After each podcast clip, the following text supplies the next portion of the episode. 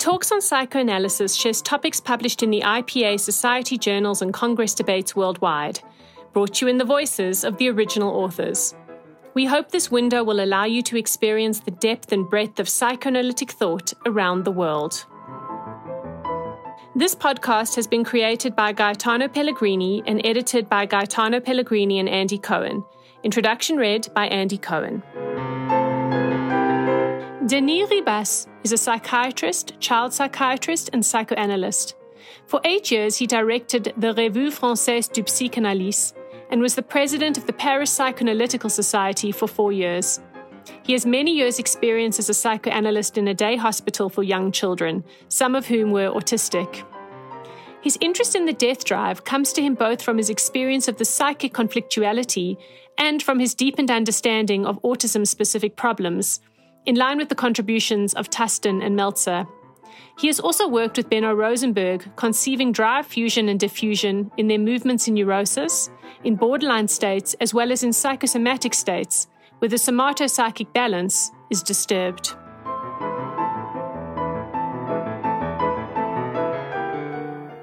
Death drive and destructiveness. Denis Ribas. Hundred years after Beyond the Pleasure Principle, I revisit my article. The second Freudian model is precious and heuristic to think about the psychic conflictuality when considering psychic conflicts, particularly when the psyche is overwhelmed, including traumas, autism, and psychosomatics. Some of the most disturbing aspects then prove to be useful, such as the asymmetry of the two drives of life and death, or the interrogation in front of the death drive without energy. Starting from Sabina Spielrein's intuition of destruction as a cause of becoming, I quote, where she anticipated the drive's fusion and certain recent biological consideration by thinking of destruction in the service of life and thus fusion. It took Freud's ability to think of drive's diffusion for this model to reach an additional degree of freedom, taking into account the variability of the favorable or unfavorable outcome of individual situation. Jean-Claude Amazan, in his contribution to the Revue Française de Psychosomatique, La Mort au cœur du Vivant, in two thousand seven, writes, when I read Beyond the Pleasure Principle, I never cease to be amazed and filled with wonder. It tells us of the difficulty biologists have in thinking about internal destructiveness. I quote, a long predominant idea in biology has been that the disappearance of all cells, like our own disappearance as individuals, can only result from environmental aggression, accident, destruction, famine, on intrinsic inability to resist the passage of time, aging and decay. But the reality is quite different. I quote, today we know that all our cells possess, at any moment, the capacity to trigger their self-destruction, their premature death, before nothing from the outside destroys them. It is from their gene that all cells produce the molecular executors capable of precipitating their end, and the protectors capable for a time of neutralizing these executors. In biology, this external trigger of internal self-destruction is what will allow, as his book title names, the sculptor of the living, some cells must die for the finger of the embryo to take shape. This model interests us for the human difficulty of surviving a condemnation as much by its superego as by its objects, if they take away their love from it. Could the safest way to destroy others be to stop providing them with what represses their inner executor?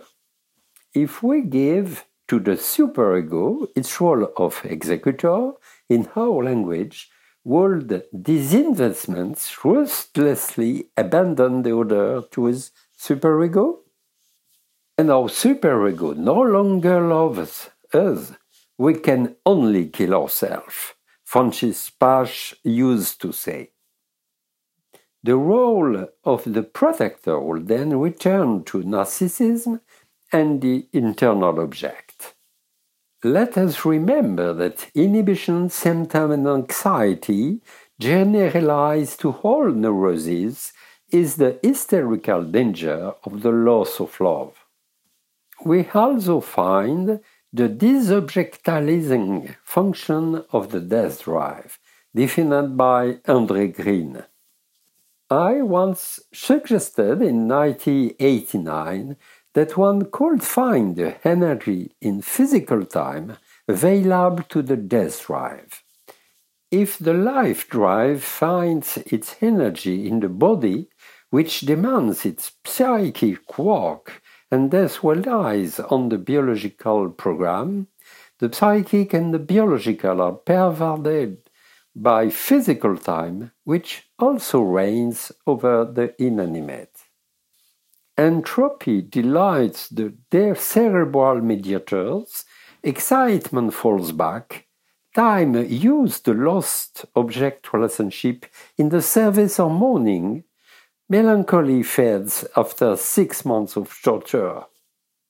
The diffusive death drive manifests itself thus to me in the disinvestment of others and especially of oneself. Witness the patient who no longer struggles, the autistic who dismantles himself, and of whom Meltzer tells us that this passive splitting takes place without anxiety, or Pierre Olagne's murder of representation, namely the disinvestment of the object representation when its perception is lost. It brings mortal calm instead of the investment of the representation, the pain of absence and death, the access to hallucinatory satisfaction possible at this price. Why is a drive to be used to describe this movement toward the inanimates? As a counterpoint to the work requirement linked to the link with the body for the life drive, I see in it the psychic representation of this infinite force of physical inertia.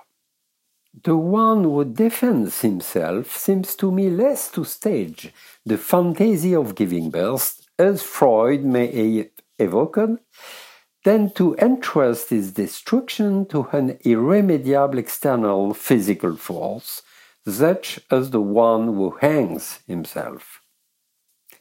I willingly give the head the capacity to take credit for the power of this mortal inertia.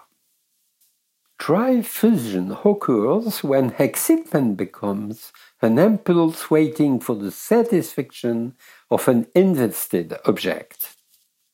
It is then a project, a hope, a desire that can develop in a temporality that André Green stressed as being neither psychically homogeneous nor given from the outset, but which must then be articulated with external time in order to be realized.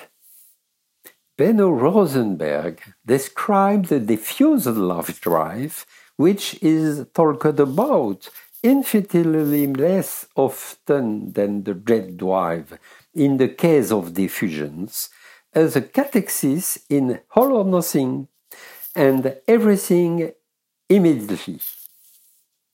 I have compared it to the adhesiveness described by Meltzer, which can account for college and not only in autism.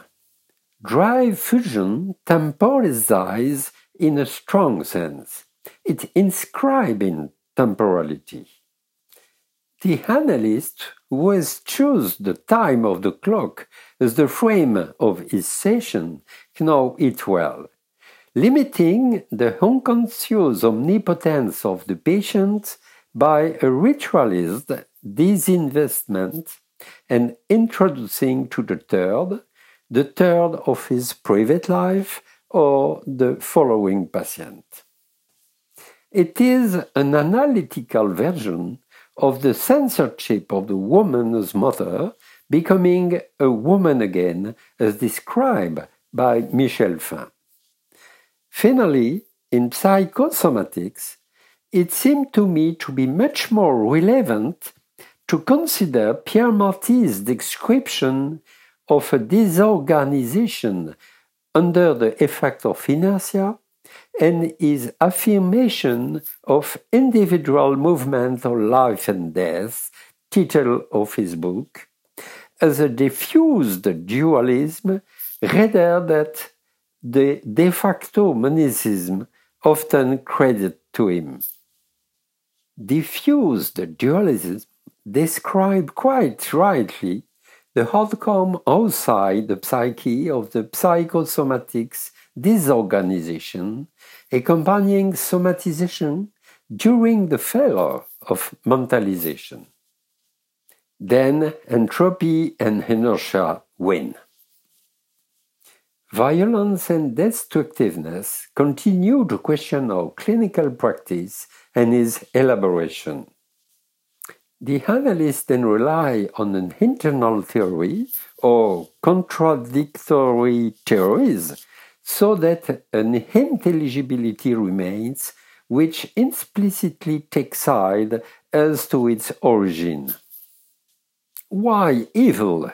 Asked André Green in nineteen eighty-eight.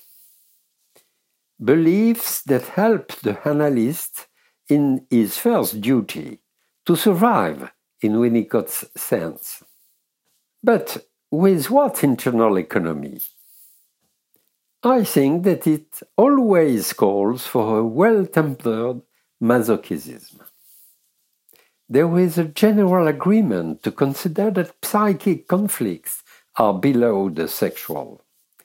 And since violence is a destructiveness that targets the object, or at least the environment, one might think that the metapsychological questions criticized as metaphysical, on internal destructiveness no longer oppose those who think with Freud of aggression as a death drive derived to the outside by the musculature, entanglement to sexual into sadism, and the other hand, Jean Laplanche's formulation of sexual death drive, or Paul Denis's possibility of absolute control without satisfaction, which Claude Ballier confirmed in his understanding of sexual criminal.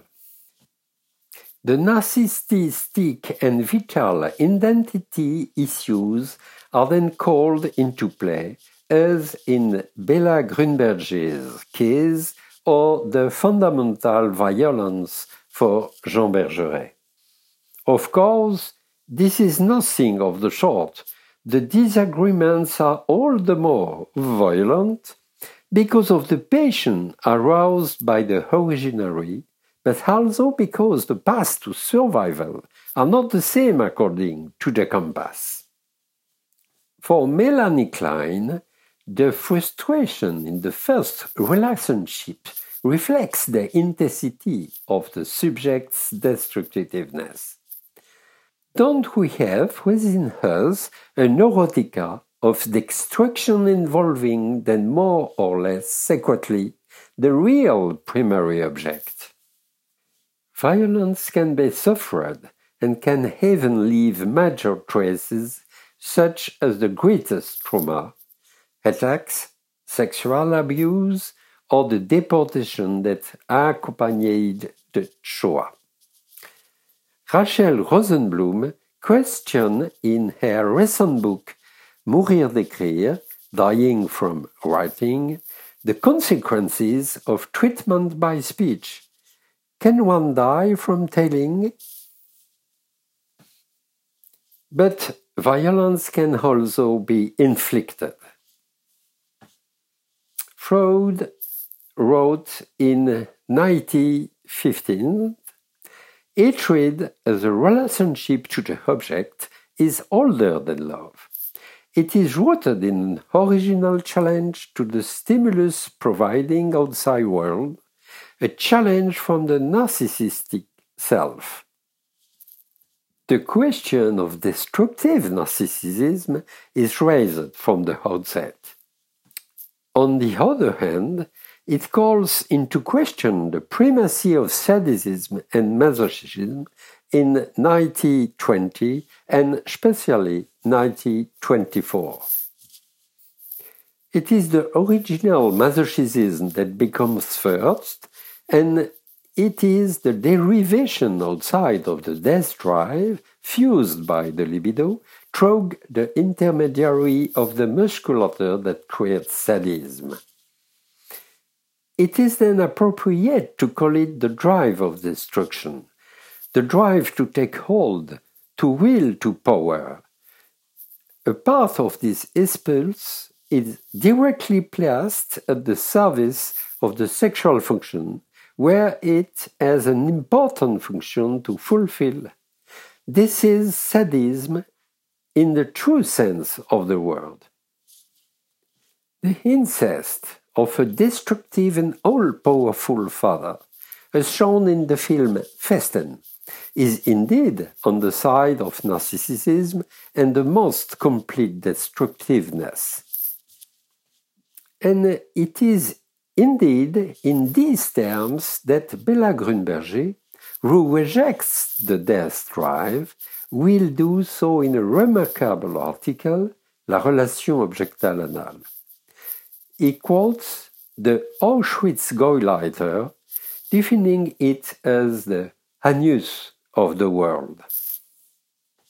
Working with incarcerated criminals who are usually better splitted, Claude Ballier highlights the moments of failure and confrontation with the real terrifying goddess, the archaic maternal imago of psychosis, in place of the internal objet and a superego that somehow articulates the maternal and paternal imagos, and thus integrates the primal scene.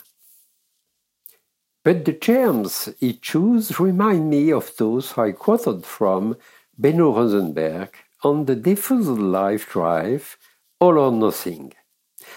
And it is not surprising if we consider these criminal acts as a moment of brutal diffusion that the psyche is flabbergasted, out of the time and out of the possibility of recollection, but also that death is summoned into reality. I'm not the only one to understand in the structural model the contribution through in the topological model. André Green preceded me highlighting the contribution of Winnicott, who rightly claimed in the first drive's definition that the object, which is the means to satisfy the sexual drive, does not yet exist in the primary situation he described. The child lived the experience of being without getting the idea of the union thus achieved. First being. Negativity and returns to the origin are in Winnicott's quoting poets such as Keats and his temptation to be half in love with the heedfulness. In Why Evil, for André Green, it is not enough to specify, as Freud does, the heroes by means of binding and the drive of destruction by means of unbinding. Let's notice here the confirmation of an asymmetry in the theory of drives in the structural model, which is often misunderstood, whereas it seemed to me epistemologically very useful. It specifies, in fact, I think it would be more accurate to assume that eros is compatible with interlocking or alternate binding and loosening, but that the destructive drives are pure loosening. Thus, to say evil without why is to affirm that it is integral unbinding and therefore total nonsense, pure force. Such is the meaning of this destruction of meaning which affirms that good is nonsense. I think that the Shoah can make one discuss his proposition with, if one dare to say so, little more optimism in this context, by considering the hypothesis of envy. The devil is a fallen angel, and the Nazis not only annihilated men in an operative manner, they also directly attacked love, separating men and women, parents and children, but also, for example, slaughtering a relative from a deportee had just recognized. And views of this love, of course, but even more so attacking the love itself that made this deportee leave. He died because you loved him. It was your love that killed him. Let's go back to André Green and the article we quoted to note that he and Nathalie Salzman agree in a warning against purification, whose character of deathly diffusion I have underlined for my part, the libidinal component being taken up again in her adhesiveness in a college to the ideal high. Green writes, everybody does evil, but some people love it. But loving evil, what is it? Is it enjoying the suffering of others? Without a doubt, and this is the most common case. But there is a much more radical, much more impersonal love of evil. To love evil is to love to detect it, to designate it, to locate it, in order to find a way to exterminate it. To think that once evil has been defeated and annihilated, happiness and the sovereign good will reign unchallenged. From then on, guilt disappears, since the most destructive tasks are purifying actions. Nathalie Salzman, in L'Esprit du Mal, two thousand seven, similarly demonstrates that the progress of civilization achieved by recognizing crimes against humanity is paid for by the exceptional status then given to criminals who are no longer protected by space prescriptions or law limiting extradition. The latter is, in a way, cut off from humanity for committing inhuman acts. She notes that civilization is once again innocent of crime and inhumanity. The author acknowledges that the legal work here is a genuine work of culture which advances and prolongs the stage of the Universal Declaration of Human Rights, but also argues that it implies the hedonism of evil. Finally, I consider the violence induced by self-destruction. When I think over the clinical practice about the counter-transferential work specific in the treatment of a patient whose relative committed suicide, leaving him in charge of a psychic work, of demise, like, say, Michel de Musan, or mourning itself, as, say, Christian David, which the drive's destiny and the depression of the disappeared had left in suspense. We find again the difficulty of making sense of it. It seems to me that in these cases, as the patient progresses and his own aggressiveness emerges, countertransferentially, the analyst gradually resents the suicide more and more. We may wonder about a transfer by reversal in which the patient makes the violence he himself has experienced. This also leads me to think that self-destruction in the absence of the power to project into aggression can somehow be exported in the form of an induced diffusion within the other. The irreversibility of successful suicide seals the loss of hope and brutally disobjectify those who loved the unfortunate one who could not contain his or her self-destruction. It also deprived them of the protective intrinsic investment because it inhibits self-destruction that the object provides. It seems to me that there are also perverse narcissistic examples of this, and that some Machiavellians, I mean li- living Machiavellians, who know how to blame their failure on others who atone for them.